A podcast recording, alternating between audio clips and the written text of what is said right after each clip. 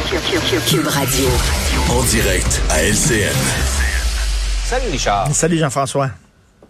Alors que Québec se prépare à recevoir pour la deuxième fois en autant de semaines les, euh, les, la manifestation de camionneurs, des convois qui vont converger euh, vers euh, Québec en fin de semaine, on apprend que dans la dernière manifestation il y a deux semaines, il y a eu des gens plus ou moins fréquentables qui faisaient partie de ces manifs-là, qui Ben étaient oui. même impliqués dans l'organisation. Écoute, c'est presque une loi euh, de la physique, une loi immuable comme la loi de la gravité. Toute manifestation attire sa part d'extrémistes et de gens qui sont tentés par la violence. Toute manifestation. Souviens-toi des fameuses manifestations annuelles contre la brutalité policière. C'est drôle, hein, on condamnait la violence, puis ça finissait toujours dans la violence, ces, ces manifestations-là. On célèbre les 10 ans, on souligne les 10 ans euh, de la fameuse manif des carrés rouges. On, on tente de nous présenter ça comme un genre de pique-nique festif, euh, quelque chose qui était familial et très euh, bon enfant. Euh, Il y avait une face sombre à cette manifestation-là. J'y ai goûté. Moi, j'ai dû avoir des gardiens de sécurité qui se relayaient aux 8 heures devant ma maison. Là, Il y a des gens qui ont voulu rentrer chez moi. Ils ont terrorisé mon fils. C'était le foutu bordel. Souviens-toi, là, euh, il y avait des gens au-dessus de l'autoroute Ville-Marie qui lançaient des roches aux autos qui passaient en bas.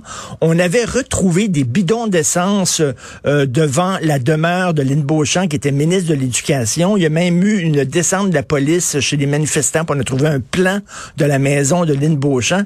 Il y avait, il y avait un, un côté sombre. Écoute, et les manifestations, c'est souvent, tu retrouves des black blocs là-dedans, euh, l'extrême gauche, tu trouves des groupes identitaires d'extrême droite. Tu trouves des anarchistes, des gens qui brandissent le, le drapeau néo-nazi, le drapeau confédéré, euh, qui était celui des sudistes, qui était pour l'esclavage. En Alberta, euh, l'arsenal qu'on a trouvé, écoute, c'est- vraiment euh, des, des, des armes pour faire quasiment une révolution armée. Les gens qui sont à Ottawa, il y a certains qui sont armés là-dedans, qui disent qu'ils sont prêts à prendre les armes, euh, qu'ils ne veulent pas décoller, etc. Et là, on voit, c'est euh, Félix Séguin, Éric Thibault, qui sortait dans le Journal de Montréal aujourd'hui, euh, qu'il y a un proche des Hells Angels, finalement, qui était dans la manifestation euh, de Québec. Donc là, il va y avoir une autre manifestation. J'espère qu'elle ne sera pas noyautée ou qu'elle ne tirera pas des coucous comme ça. Mais les gens qui veulent se joindre à des manifestations comme ça, posez-vous la question, est-ce que ça vous tente de vous retrouver avec des gens qui vont exploiter votre rage et votre colère à leur fin pour pouvoir pousser leurs propres idées extrémistes et radicales. Mais écoute, là, là, c'est un drôle de climat social ces temps-ci. Ah, On dirait ouais. qu'il y a des gens qui sont Mais c'est vrai, ingouvernables. Richard, là. Tout le monde est à fleur de peau, on le sent là après deux ans de pandémie et je le vois dans les commentaires qui hantent Ah, d'un côté et de l'autre d'ailleurs. Les gens en ont assez. Alors c'est facile de, de comment dire canaliser cette colère là d'une mauvaise façon. Exactement. Donc, faut faire attention. Il y a des gens qui vont manifester à côté de vous. Peut-être que vous allez manifester pour des raisons tout à fait légitimes, mais dites-vous qu'il y a des Ouais. gens qui vont profiter de cette manifestation-là à leur fin et pour les fins de leur groupe. Par Et le pire, ça, je peux dire aussi rien qu'une Ouais. petite affaire, là. Ouais.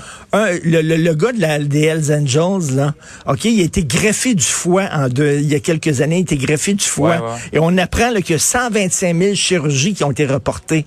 Lui, il, il aurait pu être parmi les gens qui sont victimes de délestage. Mhm. Il est content, lui, il était, euh, tu sais, il est allé, il est passé sur le bistouri, puis il a eu sa greffe de foie, puis tout ça. Mais combien de gens n'ont pas eu de greffe, n'ont pas eu d'opération, puis ça a été reporté? Pourquoi? Parce qu'il y a des euh, extrémistes qui ne voulaient pas se faire vacciner et qui occupent les lits et, pen- et pendant ça.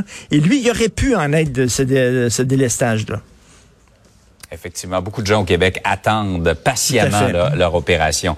Euh, allons voir ce qui se passe à Ottawa maintenant ou ce qui ne se passe pas, parce que là, le nouveau chef de police a dit, j'ai un plan, euh, on va l'établir dans les prochaines heures, barre oblique, jour. Euh, on ne sait pas trop comment ils vont s'y prendre pour Ben. défaire, dénouer une situation qui s'est bâtie pendant trois semaines. Il faut qu'il y ait des conséquences. C'est bien beau. Là. On a voté la, la- la loi la plus, le- tu sais, qui donne le plus de pouvoir là, au Canada. C'est une loi que tu sors vraiment là, en dernier, dernier recours quand la sécurité du pays là, est en danger, quand il y a des gens armés qui rentrent, par exemple, au Parlement, tu sors cette loi-là. C'est le plus gros bâton de ta boîte à outils. Et là, on a l'impression que Justin Trudeau euh, euh, pensait que le seul fait d'adopter cette loi-là ferait peur aux manifestants puis partirait.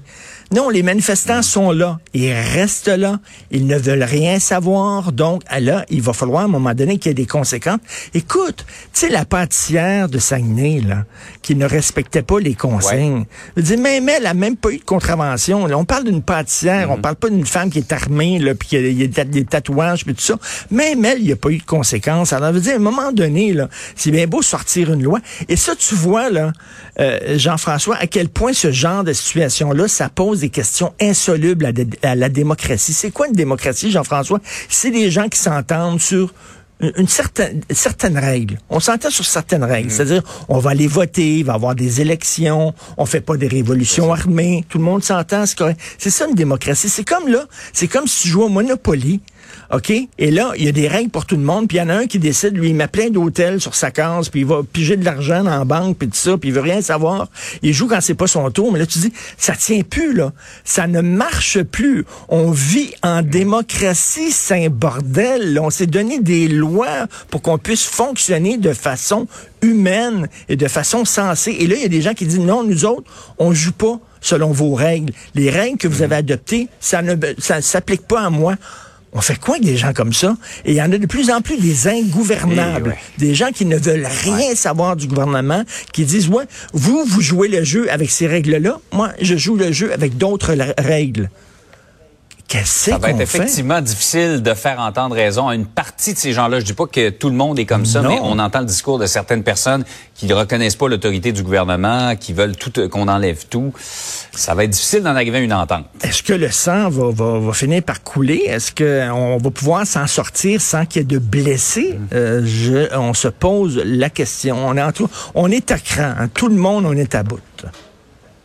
Absolument. Richard, passe une belle journée. Merci, bonne journée malgré tout. À demain.